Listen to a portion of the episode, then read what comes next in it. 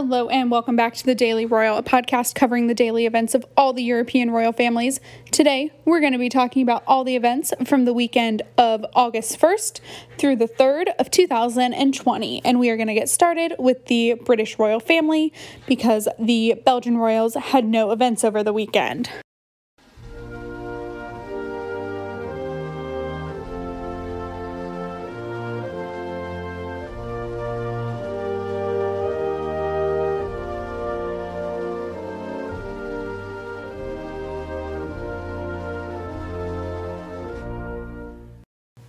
Saturday in the UK, there were several events leading up to the 2020 uh, Football Association Cup game m- match. I don't know what a soccer is. It a soccer game or is it a soccer match?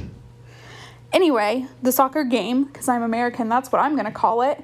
Um, so in the morning, there was an interview released of the Duke of Cambridge with the coach of England's national football team, uh, where they talked about things relating to mental health and football and the how British football culture is more hard than the other than other cultures out there. Um, like it's very I guess um it's the good old boys club, kind of like American football, like where it's just it it's stigma to have poor mental health days. Um and so William and this coach, uh, whose first name is Garth, last name I don't remember. Um, I didn't write it down. Whoops. Um, but his first name is Garth, and they talked about that experience. Um, and then later in the day was the FA Cup final. Um, and so the FA Cup, or the Football Association Cup, this year, and maybe forever, has been renamed the Heads Up FA Cup. Um, and so that is to promote mental health conversations across the UK, um, specifically with men. So, um, William held a socially distant Football Association Cup viewing party where he invited first responders and charity employees, all, all men, um, in a, a pretty small group. And like I said, it was socially distanced to the grounds of Sandringham, which is where William and Kate um, have their like country residence, Anmer Hall, um, on the grounds of Sandringham. So he held this party for viewing um, with these people, and they watched the football match together. And everything about it is so amazing. Um, the whole lead up this this past week has been for this game. Um, really, William had the focus of the royal family this week, um, all in regards to this game. So that was all fantastic. Um, during the game, it was great at the very end. Um, if you know anything about UK football, uh, it was Chelsea Football Club and Arsenal. Uh, Arsenal ended up winning the game. And when the trophy was handed out, uh, William said, That's why you need the FA president there. Apparently, someone was struggling to hand out the trophy, and William, as the uh, Football Association president, would have traditionally handed this out, but because there are no, um, there was no attendance at the game, it was, you know, he wasn't there to hand it out because that would be weird. Um, and so he made like a funny dad joke about that. And it was just like such a fantastic event. Um, it brought me so much joy on Saturday night to like see all of that coming um, out into the press and just seeing those releases. It was just fantastic. Um, and so that is what was going on in the UK this weekend. All really, really fantastic stuff.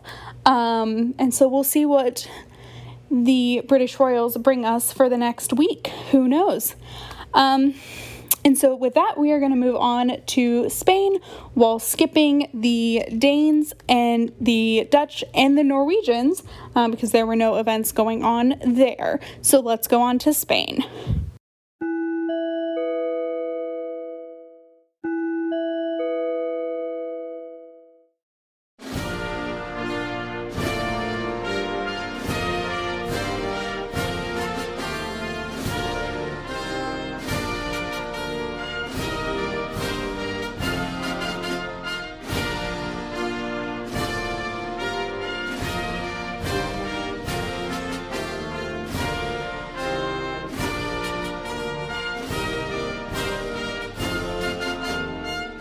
In Spain this morning. Okay, preface we're gonna do the normal stuff first, and then if you're listening to this podcast, you probably know there's some drama. Um, so we're gonna do the normal part of the rundown first, and then we're gonna talk about the nonsense. Um, so this morning, King Felipe visited the Military Emergency Unit, um, which is a obviously a military base um, that does different kinds of um, emergency responding, so medical, uh, fire, health crisis, all of those different things are kind of compiled into one uh, center for the military. Um, so Felipe was there touring the facility and then um, learning about all the operations that the um, UME carries out. And the UME is a acronym for the Spanish name, which would be a unit of military emergencies translated to English. Um, so that was the morning. And then, oh, guys, and then I'm gonna curse. I probably will have to, for the first time, put an explicit marking on this podcast. Um, and then shit hit the fan. There is no other way to say that. I'm sorry. Um,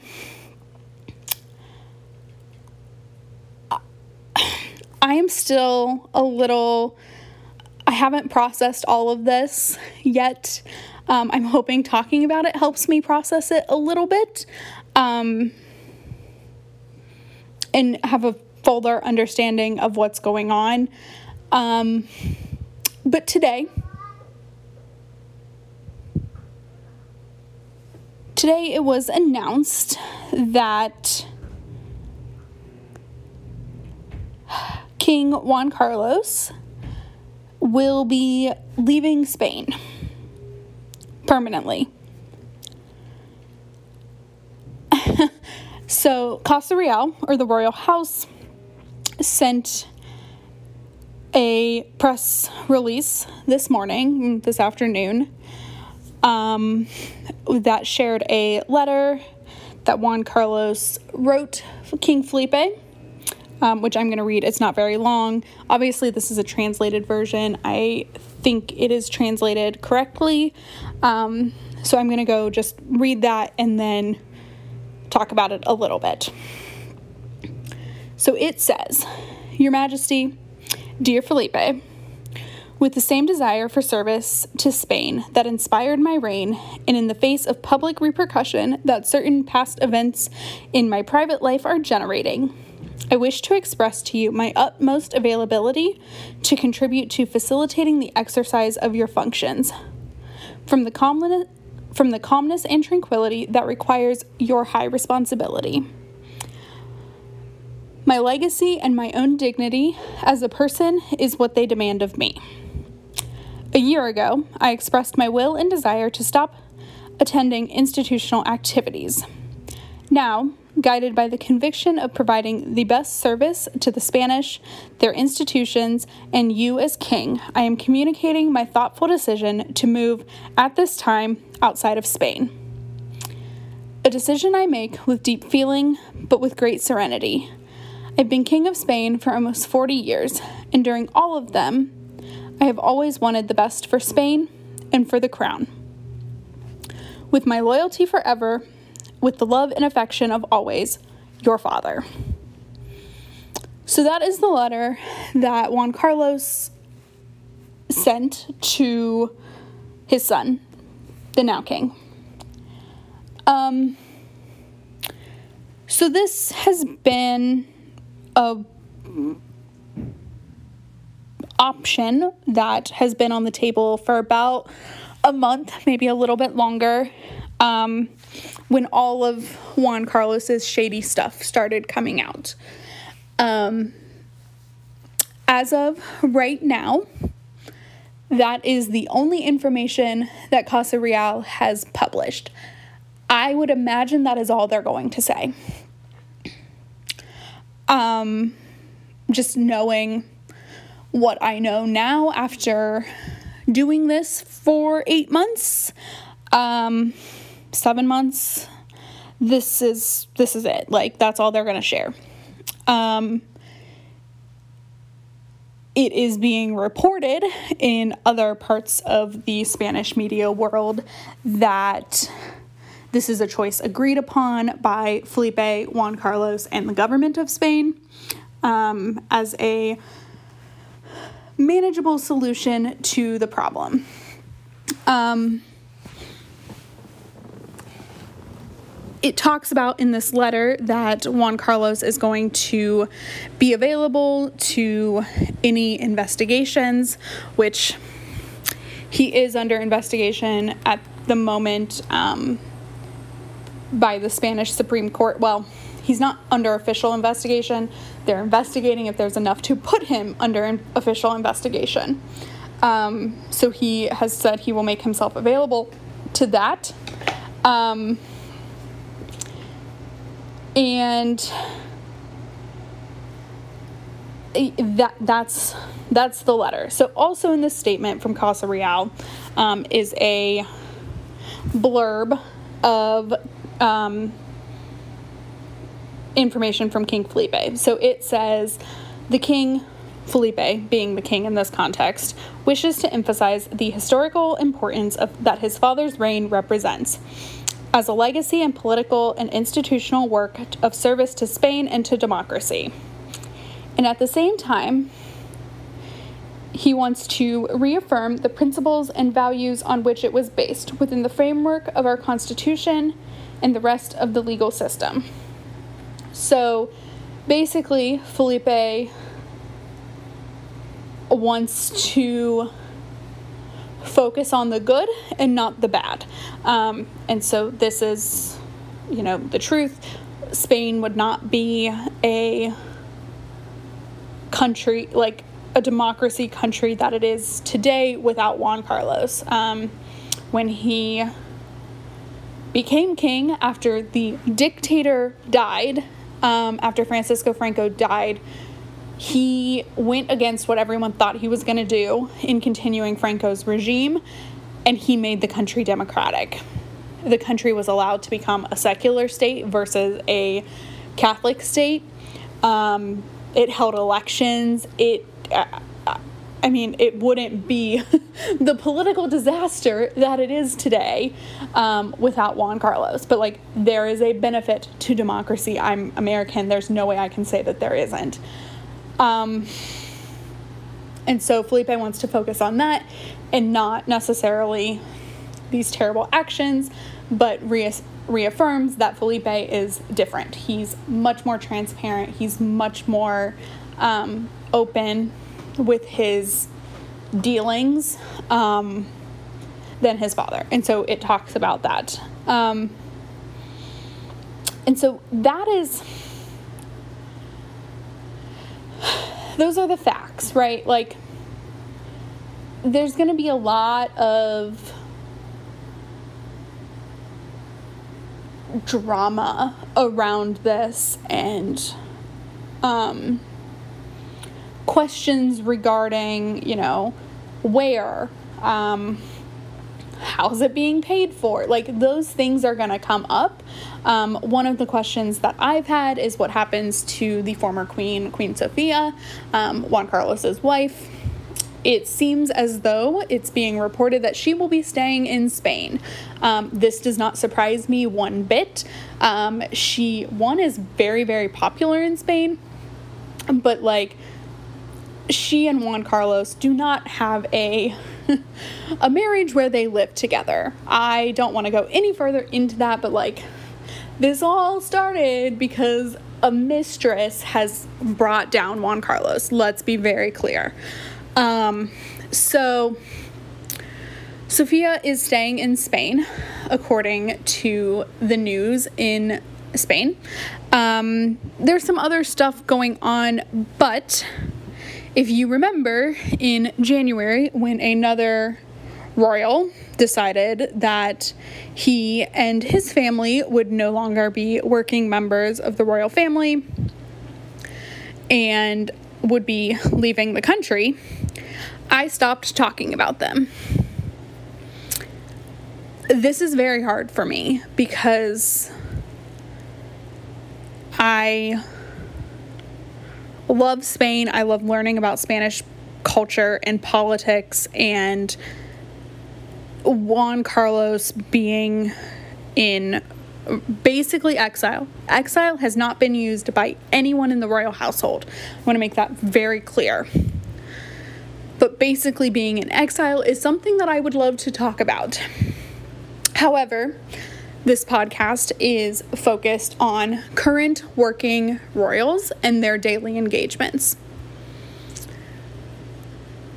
So, unless Casa Real or the Spanish royal household of King Felipe shares any more information, this is it. Juan Carlos is not in this picture anymore. He is out of Spain. It, it's over. Um, and so that means for this podcast, he and his drama and his lawsuits and court cases and all of that are going to be non existent on this podcast. Um, like I said, that's really hard for me. I think that's why I'm having a hard time knowing how to talk about this. Um, is because I love talking about it. Like, I feel like I understand enough of it that I talk about it. But that is no longer the case for this podcast. So, um, unless Casa Real announces anything else, this will be the last time that I talk about Juan Carlos unless it's in a historical context, um, similar to what I did um, early on. Uh, I guess in March or April, I gave like a rundown of um, royal families. So if I do something like that again, his name is going to come up. Um, but if I don't, you know, this this is it. So that happened today. Um, I also would just like to point out that when I started this podcast, I thought this year was going to be amazing. I was so looking forward to being a royal watcher and having a podcast about it. And I still love having a podcast about it. But since then, since I started this podcast, um, a couple royals have uh, left the royal families that they belong to. Um, the Olympics got canceled, coronavirus happened. Um, you know, what a year. And I think that goes for literally every industry, but wow, what a year for being a royal watcher. Um, and so that is that is what was going on in Spain. I'm now going to move on to Sweden, where I thought would be the biggest thing that I was going to talk about, but alas, they weren't. Um, so let's go on to Sweden.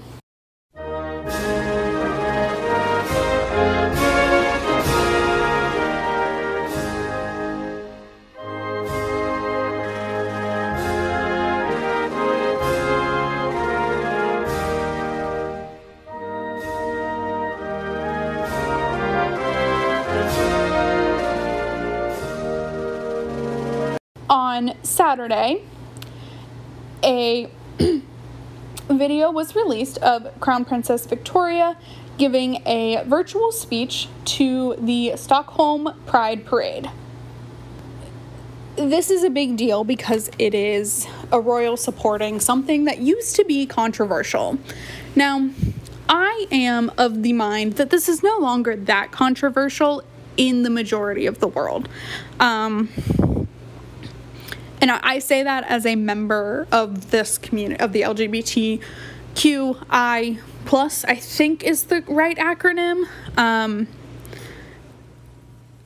like I am a part of that community, but I don't feel like it's super controversial anymore. Um, especially in Scandinavia. Um, but it is a big deal when you're a royal and you're talking about it. Um, so Victoria has been a advocate for LGBTQI plus rights um, publicly since 2013. Um, was the first time she made an appearance um, at what was called a gay gala, um, and she got a very long standing ovation. It's one of the first things that I saw from her. Uh, well, I guess that's not true because I had been following her for like two years at that point, but it's one of the first memorable things from the Swedish royal family that I saw. Um, and then just January of this year, she and Prince Daniel went to a LGBTQI plus center, um, like a community center. And then Saturday, she gave this speech for Stockholm Pride, um, where she really, I mean, my love for Crown Princess Victoria really knows like no bounds. Um, but this was one of those moments where it was just like, oh yeah, you're fantastic. Uh, why did I forget that? Um, so this speech, I mean, it was very supportive. Um, so there's a quote. Um, I'm not going to read you the whole thing. Um, it's not super long, and there I will post a video on the dailyroyal.com that has English subtitles, um, so you can read the whole thing. But there is this